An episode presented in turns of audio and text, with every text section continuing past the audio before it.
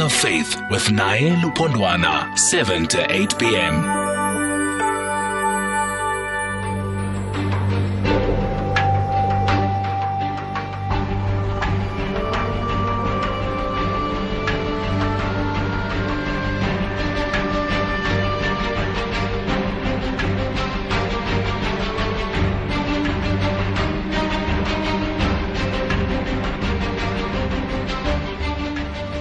Good evening, welcome. You're listening to Facts of Faith with me, Naye Lupondwana. We are together until 8 o'clock, and as per usual, would like to invite you from the word go to join the conversation, be part of the engagement. If you'd like to join the conversation, please call us or send your text messages or your WhatsApp text or your voice notes. Either way, whichever way you find more comfortable for you to join the conversation, please do so. We would love to hear from you. And as usual, we'll be continuing up until 8 o'clock. Tonight, we're asking the question according to Scripture, do men and women have equal say in terms of what happens to the unborn baby. While the baby is still with the mother, antenatal, in terms of scripture, is the child belonging to both parents? And if both parents have equal rights, do both parents have equal say? Now, we understand as far as the law of the Republic of South Africa is concerned, for as long as the child is within the mother, we're told uh, the only person who has full rights is the mother because it's her body. We are told those are reproductive rights. The father only has rights to the child once the child is postnatal, out of the mother's body trying to be as clinical as possible. Now, we have an expert who's going to give us expert knowledge and understanding about this so that we talk about things we know of. That's going to be a very clinical conversation. We're going to begin it right there. What is a child? When does life begin? All those biological, scientific things that we may not know of, but we're going to get that. And then we'll get the spiritual or the religious perspective. Now, if you're one of those people who has a say on this matter, I would love to hear what you have to say. If you have an opinion on the matter, please dial us according to your faith. Does the father have a say as to what happens to the child before the child is born? Can a father refuse when the mother says, I'm going to abort this child. I'm still within the three months, if it's three months, where I can decide to abort or terminate. What do they call it? Top termination of pregnancy? Does the father, in terms of your faith, does the father have a say? Or he will grin and bear it and accept that he has no say in the matter? Well, this is of Faith. I'm Naye Lupondwana. You're listening to SAFM. Sylvester, let's begin. The views and ideas expressed in this program are views expressly of the people sharing them and not of the anchor or that of this broadcaster. All persons, juristic or natural, are to be held responsible for their own representations offered on this program by their agents and not this corporation. Any and all consumption of our conversational substance is entirely at your own discretion. Please be advised that this program airs subject matter that has the potential to destabilize and challenge your intellectual equilibrium if you are excitable, profound caution when consuming our subject matter is advised. Participation in this program is a voluntary enterprise and as such is expected to be considered and deliberated on. Kindly note that, just as the anchor is, all participants, guests, and callers are encouraged to engage in this our freedom of expression and any of our civil liberties responsibly. Naye Lupondwana on SAFM. Here we go. Let me introduce you to our guests in no particular order. Now, I'm going to begin by introducing you to a guest who's who's not a newbie to our program. We have had her before, a couple of years back. It's been a while, by the way. Reverend Pearl Kupe, Kingdom activist, international consultant to global leaders and governments, international president, and the Global Forum of Women Entrepreneurs. My goodness, that's a CV and a half. Reverend Kupe, good evening to you and welcome. Thank you very much for agreeing to talk to us. Oh, good evening, Naya, and good evening to your listeners. Yes, it has been a while during this lockdown. I hope all the listeners are safe, keeping warm, and uh, making sure that they're eating right foods. Indeed. But thank you for having me on board. Thank you very much for agreeing to talk to us, madam. Easton, Easton Zinhumwe is our guest also. He's not a newbie as well. He's been with us for the past years. Evangelist Zinhumwe is an evangelist who is a Hebrew Israelite. Elder, good evening to you and welcome. Thank you very much for agreeing to talk to us. Good evening, Nai. Good evening, the whole panel and uh, the whole of Mzansi. We thank Abaya for this time that we have to discuss these matters. Indeed, thank you very much, sir. Also, Dr. Qinisile Diale. I'm hoping I'm reading that correctly. Dr. Diale is an obstetrician, gynecologist, and a fertility specialist. Dr. Diale, good evening to you and welcome. Thank you very much for agreeing to talk to us. Good evening, Naya, and good evening to all the listeners. Thank you for having me on the show. Am I pronouncing your name correctly, Dr. Diale? It's perfect, ah. Lovely. Thank well you very done. much. You Thank can you. click. Thank you, ma'am. Thank you. All right. All right. Let's begin with you, Dr. Diale, because this conversation is a very, well, clinical conversation to have. First and mm. foremost, we have had a lot of people discussing and debating when life begins. We're going to have a religious perspective from the religious experts we have who will speak mm. after you, but we need the biological, the scientific, the actual beginning of life. When does life begin, Dr. Diale?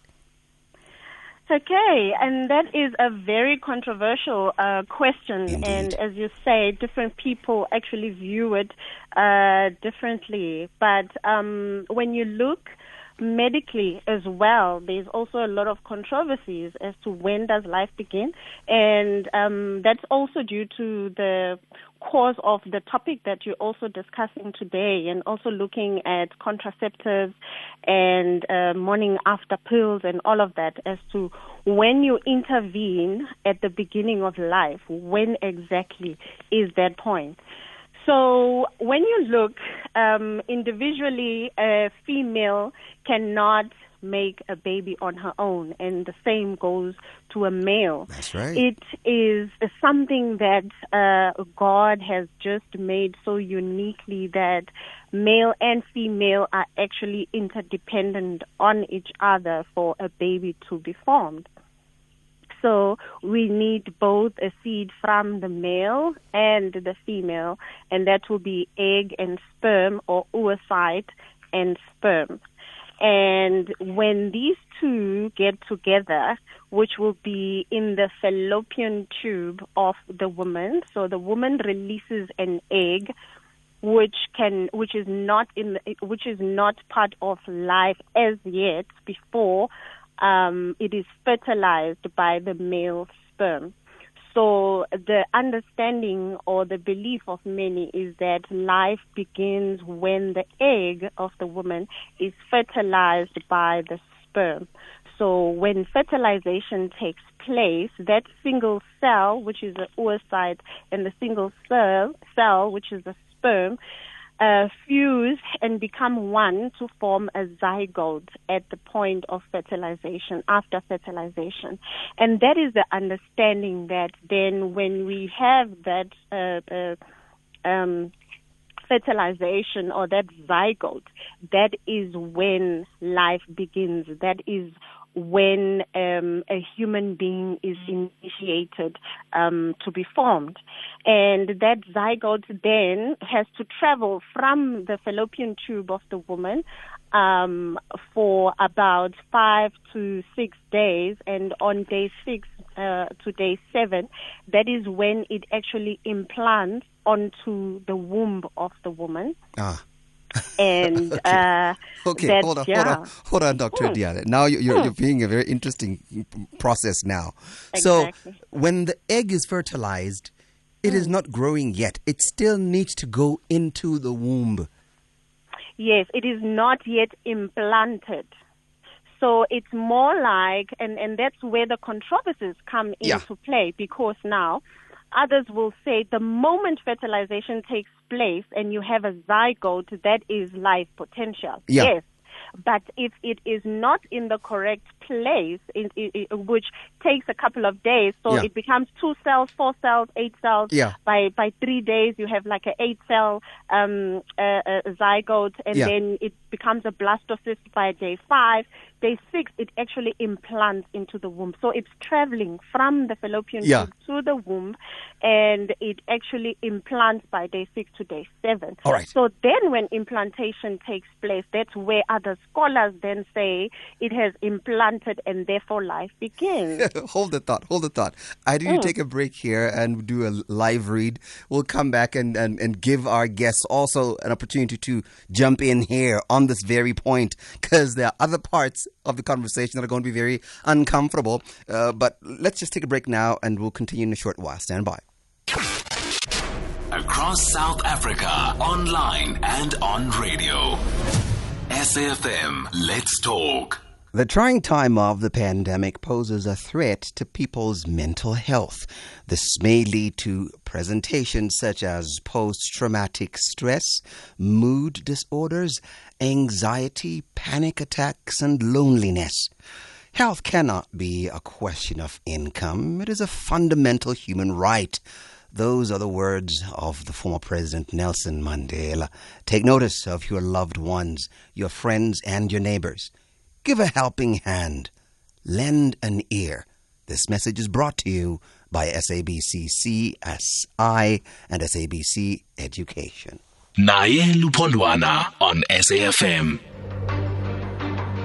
All right, you heard Dr. Diale painting a very beautiful picture. Even the dummiest of them all, myself, understood that part.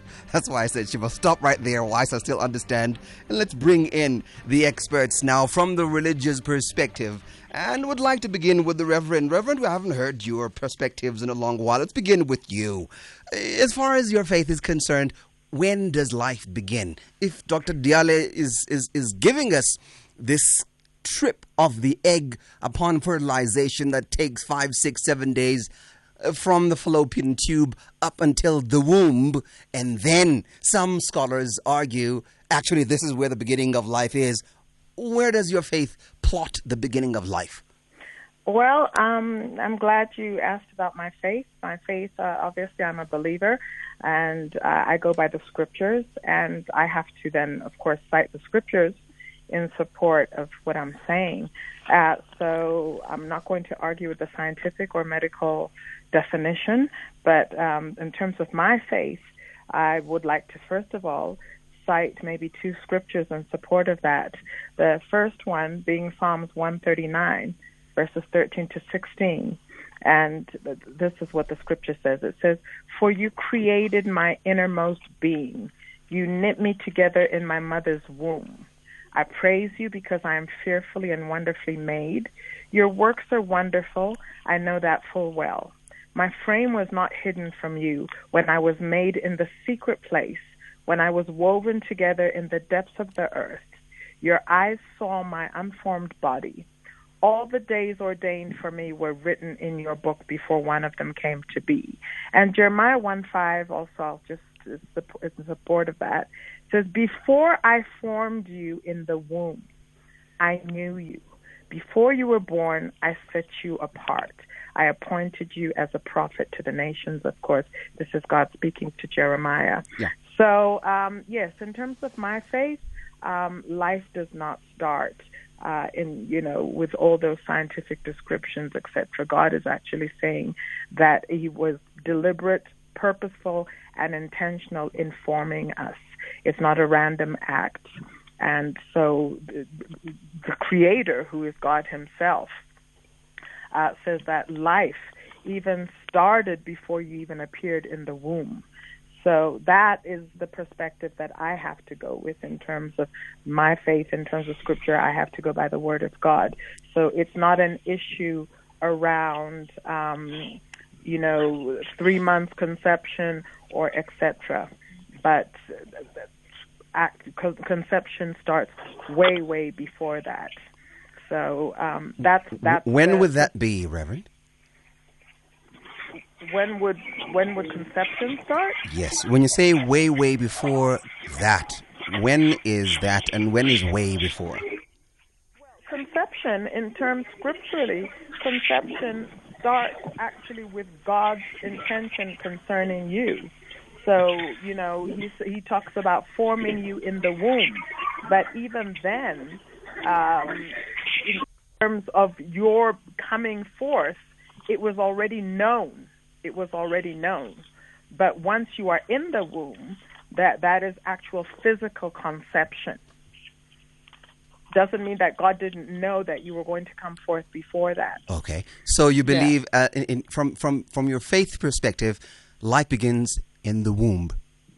Absolutely, Okay. absolutely. I Okay. mean, physical life Yeah. actually begins in the womb, but in terms of intentionality and God knowing Yeah, yeah. that you were coming forth, if you understand. I understand. I understand. Yes, I understand. Yes. Okay. So, so from that perspective, and I mean, you know, to be honest with you, I'm not even sure the, how much I'm going to contribute to this this conversation because when it comes to termination of pregnancy, which is what I understand this conversation is about, um, my faith does not even allow for that Okay. in terms of termination. So, from my perspective, you're probably going to get very short answers. From, I'm okay with from- that. I'm okay yeah. with As long as they're scripturally based, I'm okay. I'm Right. okay, Reverend.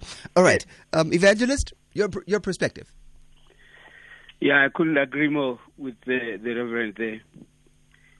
Yes, the doctor has given us a very precise clinical um, analysis there, which, when you look at the scriptures, we don't have months like weeks. This is what is happening at this stage. But as what my sister there has just highlighted, that we are not an afterthought. I would like to say maybe we are just as eternal as the Father is eternal because we've existed in his mind, mm. you know, you know, ever since. So the manifestation of me is not actually the beginning of me. Okay. I understand. so, so, so what, what's happening here is, yes, when we talk of physical life, we are talking of, um, we're talking of the, the, the conception. But what, what does the man have to do when, with when, that? when, when, when is that conception there, in, in, in, in the womb. In the Just- womb, okay. The scripture just describes us in the All in, right. in, in the womb. All right. so we, we, we can can we all agree then that we're talking about something that is beginning at after after the six days that the good doctor has clarified. Uh, no, no, I wouldn't want to put my head on the block like that. Well, that's when that's when anything happens in the womb. There is nothing in the womb until the six days. If the medical perspective is giving us the clear medical perspective, is it only gets into the womb after six days? Uh, no, uh, no, I, I, I, would, I wouldn't want to say that. Nae. What would you like to say? Because, because, because you know, uh, once once there is a, a fertilization of the egg, I mean a fertilization of the egg, and then as the scientist was saying, then that fusion of those two two elements, two parts, Yeah. brings brings about what did he say a zygote. Okay. So Yeah. so in, in what, I, once once that according to her what she was saying that's life starts. There is there, there is there, mm, is no, no, no, no, evangelist. Don't put words in her in her mouth. She said What? there are scholars who believe that's where the life begins. And after Yeah. the six days, when the the two fer- the, the, the two the sperm and the fertilized egg, they, when they go into the womb, other scholars argue that's the beginning of life. So there are two schools of thought that she has presented to us. She has not said which one or the other. She's simply giving us both these opinions from the medical community. Oh, okay, but as far as as far as my understanding uh, from from the scripture, the scripture doesn't give us days and and all that and all that. But uh, I would like to believe that when a man and a woman meet, right, and and and and and and, and there's a fertilization. But the scripture does, does tell you about the womb. It says absolutely nothing about the fallopian tubes. No, no. eh, When we say the womb, you know, when I say the womb, like I say the womb in my in my language, it, it, it doesn't. That, it's not talking about uh, the divisions. That there is the fallopian tube. But you this, cannot is that. possibly know that, evangelist. Of course, you're not the writer of the book of Psalms or Jeremiah. You cannot possibly know what he meant when he said that, unless you're going to tell us. But, but now look, look. what I, that's what exactly what I'm saying. Yeah. Because do we know how the Hebrew works? What is the, Hebrew what, what is- the Hebrew word for, for womb there, Now, evangelist? that, yeah, you, c- c- can you uh, give us uh, an opportunity to check that? Oh, see, we, we need to know. We need to know how the Hebrew works. And then Yeah, I was hoping that you would have come with that already, since you're giving us the Hebrew perspective, the evangelist. But okay, let's let's, let's go back to um, uh, the, the the main question now. Our main question is not necessarily, Reverend, about abortion or termination of pregnancy, but the rights accorded to the parents. If we agree, as the doctor has said, that the egg cannot come to life cannot give life without the sperm, and the sperm cannot give life without the egg. The two need to come together, and when the two have been contributed by the two parents, then life comes. When, whether it is at, at the fallopian tube sta- stage or whether it's at the womb stage. But the question that we need to answer now is Does your faith award or accord or afford both parents equal rights since they are equal contributors to this life? Reverend? Reverend Kupe? Hello, hello. Oh, sorry. Was that question? You're saying does Does your faith give the equal rights to the parents who have contributed to this life? Um, well, I mean, like I said, my understanding was that the conversation was around termination of pregnancy. And so I think it's a moot point for me that my Bible, my Word of God, does not support termination of pregnancies. Uh, uh, so if the conversation is on the issue of termination of pregnancy, then, you know, uh, w- No, no, no, Reverend. We're not talking about termination of pregnancy right now. We're talking about the the rights of the parents. Does does the father? Okay, no, because that that's what that's the question that was put to me. That was what Okay. was sent to me. Was in terms of termination of pregnancy, then who has the greater rights in terms of termination of pregnancy? I'll- I'll- I'll give you an example, that's, Reverend. That's why from the beginning I Yeah. said it's going to be a very short uh, contribution. I understand, I understand. because my faith doesn't even allow for that. I- I understand, and we'll, we'll give you an opportunity to to clarify that part as well because it's very important as well. But for now, I'll give you an example. Uh, The father might not agree with the fact that the mother wants to consume meat during her time of pregnancy. The father might want perhaps to do what was done with Samson, that the mother should not consume any grapes, any any all of those things that were given to to to to to, to Samson's mother, all those instructions. But the mother might say, "It's my body. I can do as I wish." It's still my body, as the country does give that right to the mother to do. Your faith does your faith give the parents equal rights to determine what shall happen to the child before it is born? Before it is born. Yes. Um, well, you know, first of all, my understanding of parenting is that my faith it, it looks at parenting. It's it's for both parents. It expects both the mother and the father to be involved. And um, when it comes to before the child is is actually born, the both parents have to take decisions. But one of the decisions that in ter- that they are allowed to make is not with regard to termination of pregnancy. So that is not an option for for parents under my faith. It's not an option for them to decide to terminate the pregnancy. In terms of deciding uh, the raising of the baby and how that baby is nurtured, that's a joint decision that the parents must make in line with Scripture and in line with what the Word of God says concerning how to raise that baby, how to teach and train and equip that baby. All those things they must be it must be decisions that are made jointly and in line with what the Word of God says. So, what happens when the mother refuses to abide by the contributions of the father? If, for example, the father says, Can you please, during your pregnancy, not consume any grapes, any vine of any ilk? And the mother says, I will not do that. I will eat as I. I will drink wine if I want to drink wine, a glass of wine once in a while. It's up to me. I'm entitled to do as I please. Can the mother say that? Well, again, like I said, the the the, the barometer is, and the standard should be the Word of God.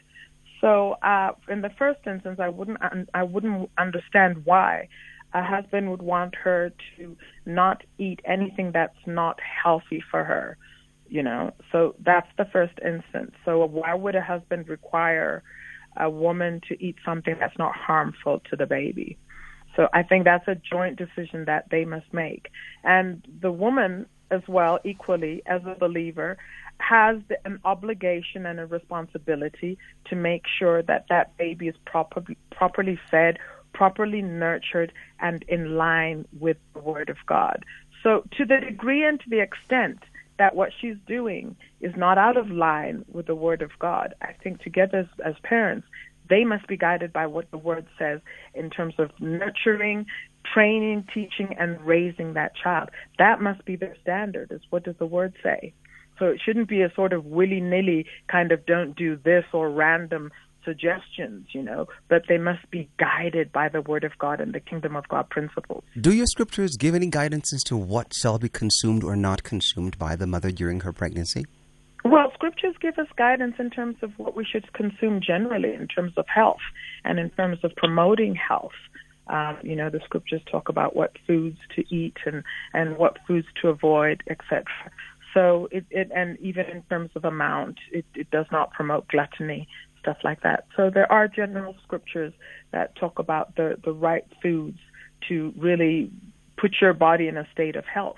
And I think that, you know, if you're a mother and whether you're a mother or father, we have an obligation to make sure that the babies are fed nutritionally well and are looked after um, in such a way that they can enjoy a prosperous, meaningful, and relevant life. All right, evangelist.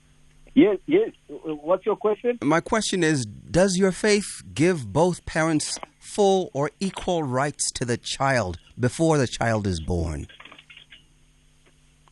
Uh, okay, before I answer that, the word belly, or the word womb, sorry, the word womb in the Hebrew understanding is the meaning to something that is hollow the belly, especially the womb, also the bosom or body of anything. So that so we, we, we need to understand that the Hebrew does not work exactly as English does. So when we when scripture just says the, the, the womb, it, it, it, it is uh, it can also include everything else, even even even the fallopian tube is inside the belly so, so it's not. A, I don't think that's any discussion that we can take from a scriptural perspective that it is in the fallopian tube. Therefore, and then now it is now in, in, the, in the womb. Uh, I think let's just take it the way it is. But coming to the father, the father, just like the mother, has got rights when it comes to the child. I mean, it's like you are saying the farmer who has got the seed has no say to the ground that is going to, to, to, to take care of the seed it can't be. Both these two entities have got a say to what is being put into the ground. So it is imperative that the father and the mother, both of them, seek that which is good for the child.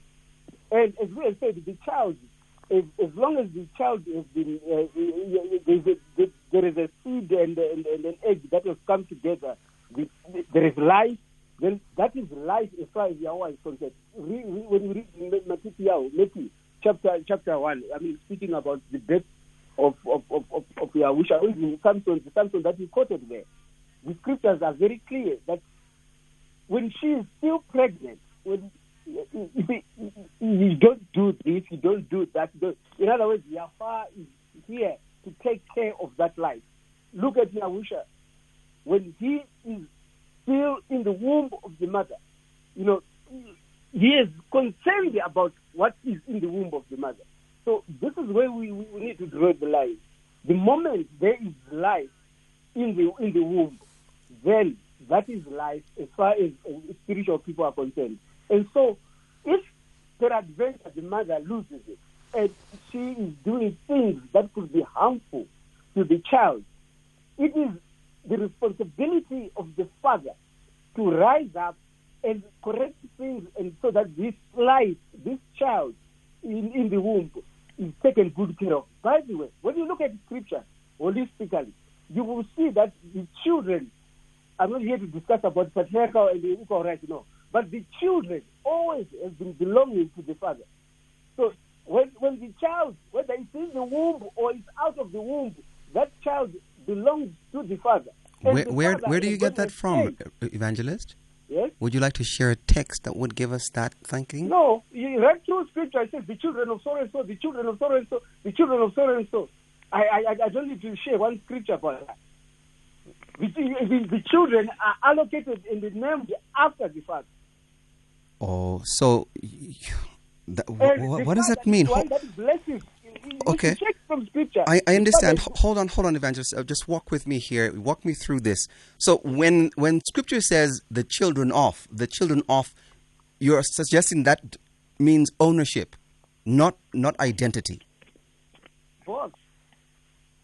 Both. Wow. Okay. Both. All right. Let's. Both. Because listen, listen, I, in your Bantu culture, in my Bantu culture, we are supposed to belong to the to the father. We are named after the father. We belong to the father, and and and that's what the scripture gives as well. I'm, I'm, I'm, I'm struggling with that thought there, uh, evangelist, because in almost, almost, and I say almost deliberately, almost all events where there had been a struggle to give birth, these mothers would have a relationship or a covenant with the God of their prayers, and then they would respond by saying, God has seen me, God has opened my womb, God Yes. has blessed me. Yes. I'm not quite sure if you would want to read those texts, if you're going to read them as literal as saying, when it says the children of Israel, the children of, the children of, it simply means ownership. I would have imagined it refers to identity, not necessarily ownership, because we do find scriptures No, in the Bible that refer to women saying, my child, my. It doesn't it doesn't uh, refer to just identity per I, se. I understand that's what you said. I'm simply asking now for you to explain how would you explain the verses where the women would have problems like Rachel and Leah in their struggle to have children to them bringing in Zilpah and Bilhah. It was because they were struggling to have children, they themselves. And they would have a problem with Jacob when Rachel was not able to give birth to children. Rachel had a problem with Jacob and said, Why are you not giving me a child?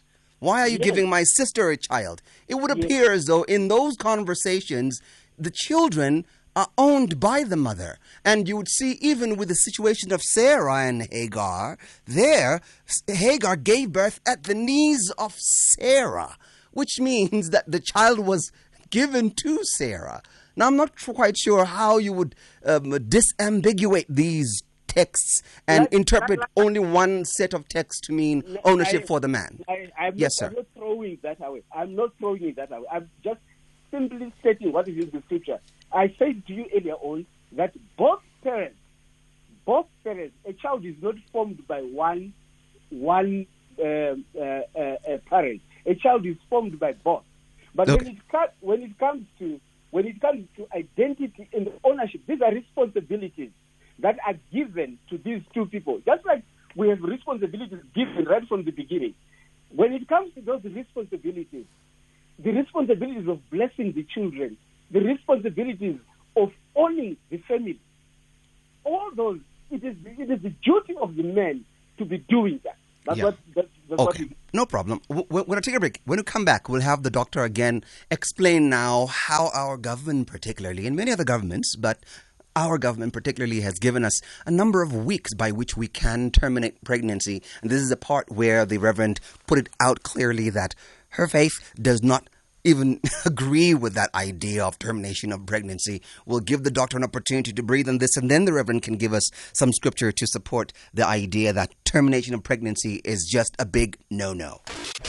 Across South Africa, online and on radio.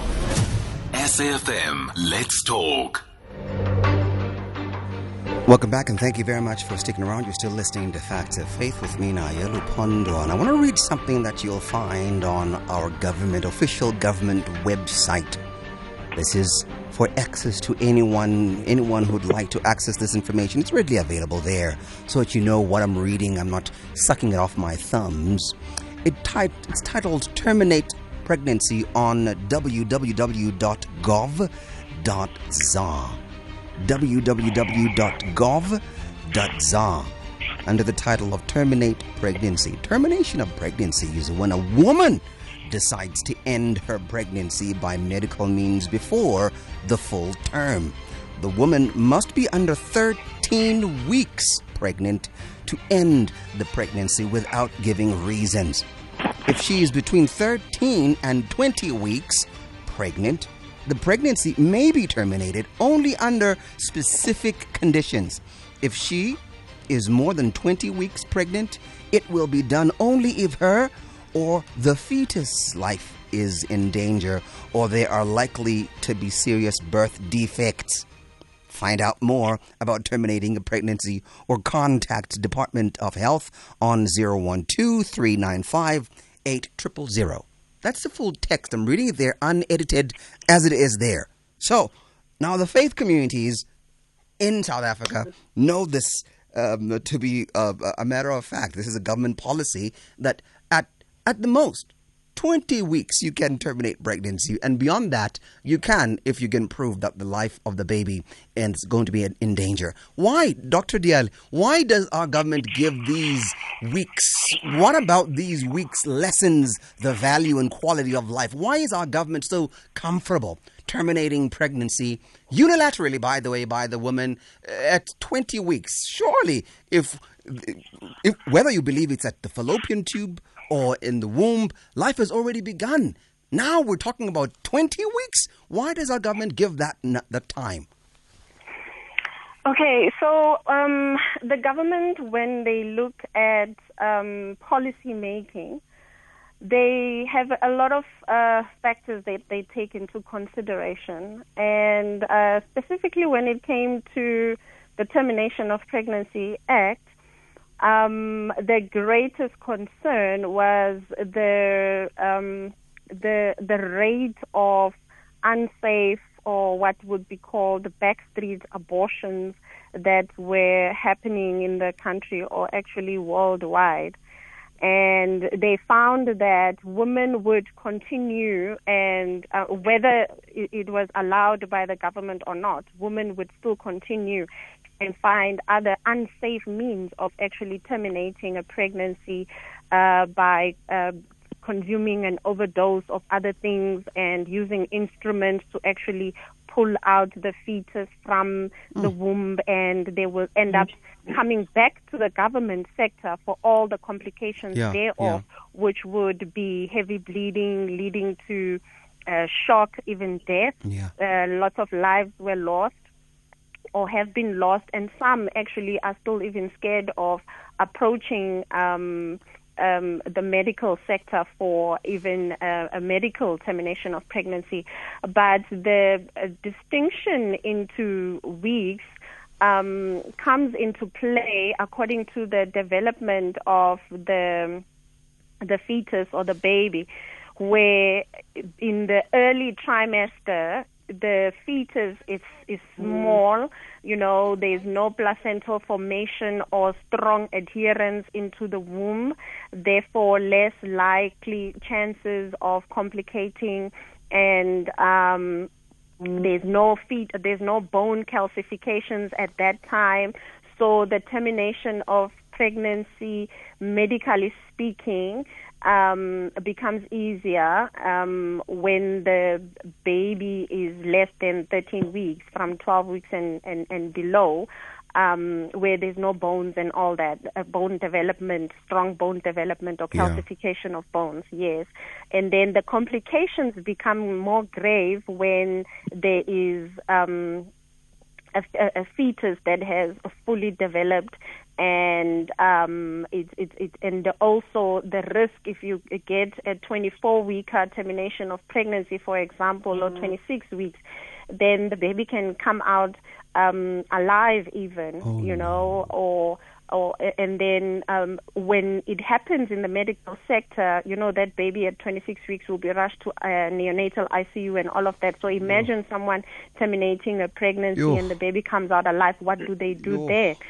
So um, that's the reason now where the medical practitioners because a termination before uh, 13 weeks can be done even um, by nurses where just medication is given and uh, cleaning. But then when um, uh, it's advanced, then there's options of surgical uh, termination of pregnancy and all of that. So the complications for the woman are, are worse um, and, and it's more riskier for the woman um, depending on the trimester of the pregnancy. So, So wh- why um, why would government afford that right to decide only to the mother?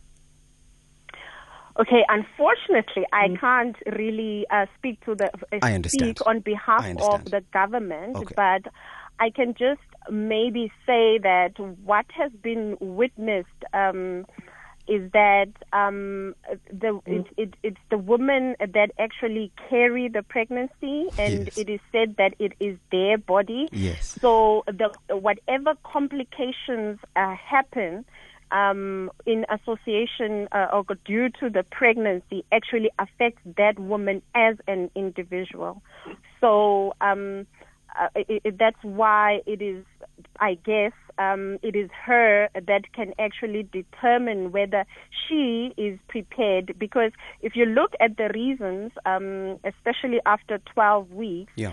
Uh, of uh, termination of pregnancy is due to social circumstances, due to incest, in cases of incest. So Mm-hmm. if a woman has been raped by a relative, for example, Yeah. and now even if that relative comes and says you keep that baby and she's you know so the the government just Yeah. allows it for the woman to be the one that decides what actually happens um to her body and also issues of human trafficking and all of that uh, being reduced by the woman having to decide once the pregnancy occurs. Because then people can use women to actually uh, be like uh, baby factories um, impregnate a woman and get her to uh, deliver a baby even against her will and do whatever with the baby. So the world has become so really vile. Okay. So I, I guess they are they've got their A, num- a number reasons. of yeah, I understand. Mm. All right, all right. Then now let's bring in the Reverend. Reverend, you were very vocal and very clear to say that your faith does not allow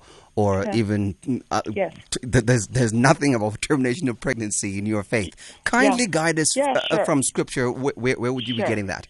Sure, I'll do that. But also, before I do that, I also just wanted to say that, you know, to your point earlier on, Naya, um, I agree more with the the point that you made around children belonging to both parents and and getting their identity from the father. So, and for me, Ephesians six one to three talks about children obey your parents in the Lord for this is right. Honor your father and mother. I think the aspect of of um, teaching, training, equipping the children, it's a parental responsibility. It's a joint responsibility, and the issue of identity, I think, is rather what which comes from the male. So I just wanted to just put that there before. Okay. Um, in terms of the termination aspect, there are a number of scriptures uh, regarding termination um, and and just killing in general. You know, Exodus 20 verse 13 says that we shall not murder, and of course, murder as a lawyer, I can only define murder as a lawyer in terms of the legal definition. Also means that it is an intention. It's there's an act, actus reus, and then there must be an intention. Those are the two things that qualify murder. Is that there's an act and there's an intention. And um, so, if if you intentionally kill a baby, in terms of my faith, that is an act of, murder. So that that that is is something that's prohibited. And uh, again, Proverbs six sixteen to nineteen talks about six things that the Lord hates, and it actually then sets out seven. Says haughty eyes, a lying tongue, hands that shed innocent blood. You know, so for me, hands that shed innocent blood is uh, a, a baby, innocent baby who did not ask to be born, um, and and somebody intentionally takes the life of that baby. That for me falls within the realm of Proverbs six verses 16 to 19. And, you know, I want to say this, Naya. I don't want to sound like a cold, heartless person because we do know that, you know, there are instances where there are young ladies out there, some of them have been abused, gender based violence, you know, and some have been raped and all sorts of things. So I am not by any way trying to sound insensitive to young people or to people who have found themselves in a difficult situation.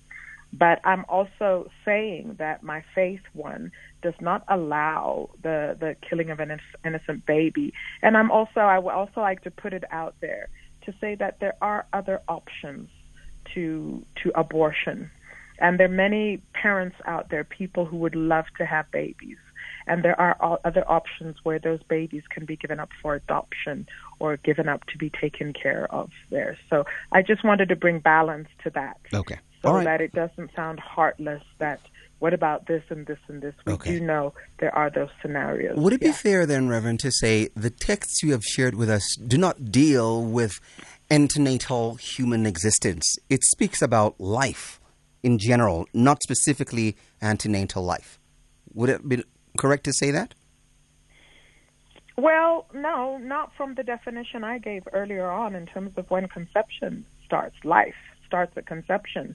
So, if using that definition, life does not start outside of, of the baby, but life starts at conception. So, from my perspective, then Okay. it, it's, yeah. Okay, all right. Um, Evangelist, your take.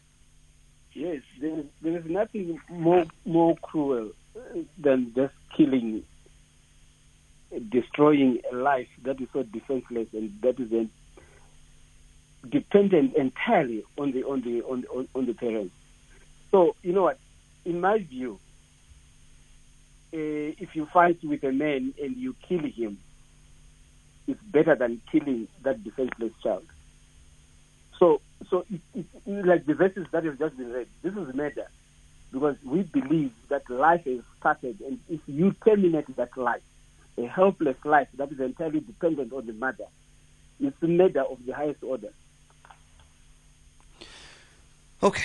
All right. Um, we're going to conclude our conversation, but I'd like to hear what you have to say on the matter. If you'd like to participate in the conversation, you still have five and a half minutes to continue. 011 714 2006, 011 714 2006, 41391, 41391. That's our text number if you'd like to send a text message. If you prefer to send a voice note or a WhatsApp text, you can send it to our WhatsApp line 0614 104 107, 0614 104 107. I'd love to hear what you have to say on the matter, and we can continue this conversation on my Facebook page, and that's Nayelu Pondo on the live, because this is something that needs to continue. This conversation we need to continue because we have countries that have uh, a very poor childbirth rate, and this is one of the conversations that have been had in those countries. But we'll have that conversation later on. But right now, I want us to conclude our conversation on this note. Uh, first and foremost, uh, Dr. As as a medical practitioner, do you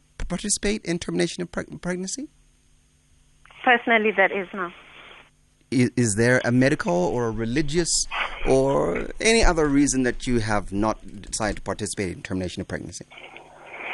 Okay, in my own personal capacity, um, I I do not uh, uh, participate or assist or intervene um, when it comes to termination of pregnancy. Yeah. And one thing I am grateful for in South Africa is that um, we are we as medical practitioners have been um, given our own um, uh, liberty to actually decide on the matter as to whether or not we'd like to participate. But in the end, we do not leave the individual or the patient before us stranded. Okay. So what we do when a person requests termination of pregnancy, we give the um, as um, I'm sorry about that, Doctor. also uh, rightfully addressed that.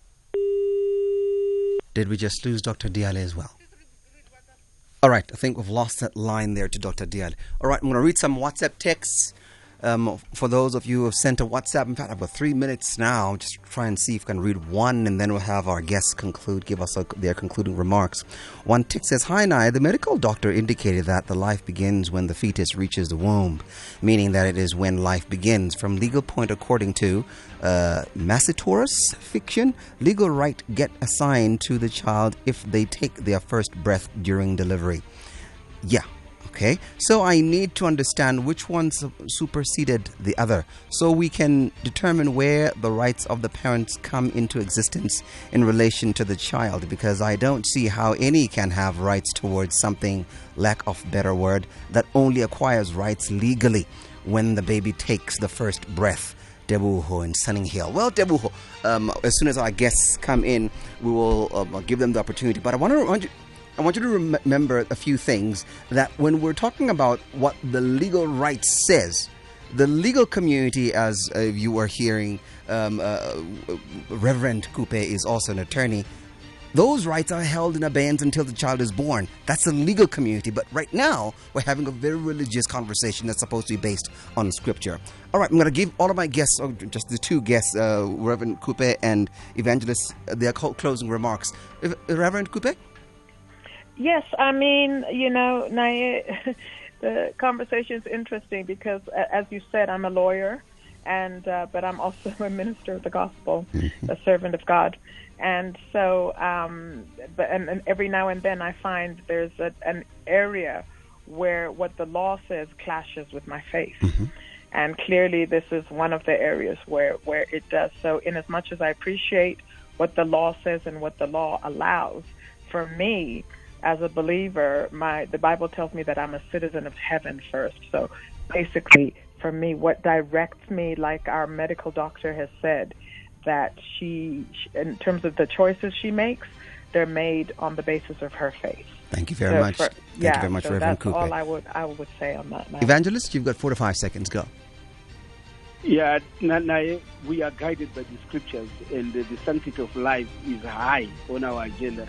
Abba Yahweh wants to save his children, and once life has started, there's no one, not even a government, has a right to terminate that life. Yeah. Those are some of the things that are bringing cases upon us as a nation because we are spilling blood like we own these people.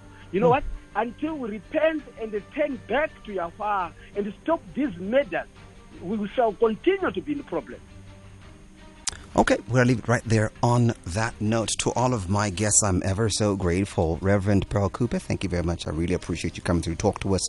Evangelist Easton Zinhumwe, thank you very much. I also appreciate your insights. And Octo, most importantly, Dr. Diale, the, your clarifications were very clear. I, I, I learned a lot today. Thank you very much, Dr. Diale. We really appreciate it. Maybe we'll invite you again uh, some more. Right, that's how we're going to conclude our conversation right here on Facts of Faith. From me, Naye Lupondwana, and the team, have a wonderful evening and Godspeed.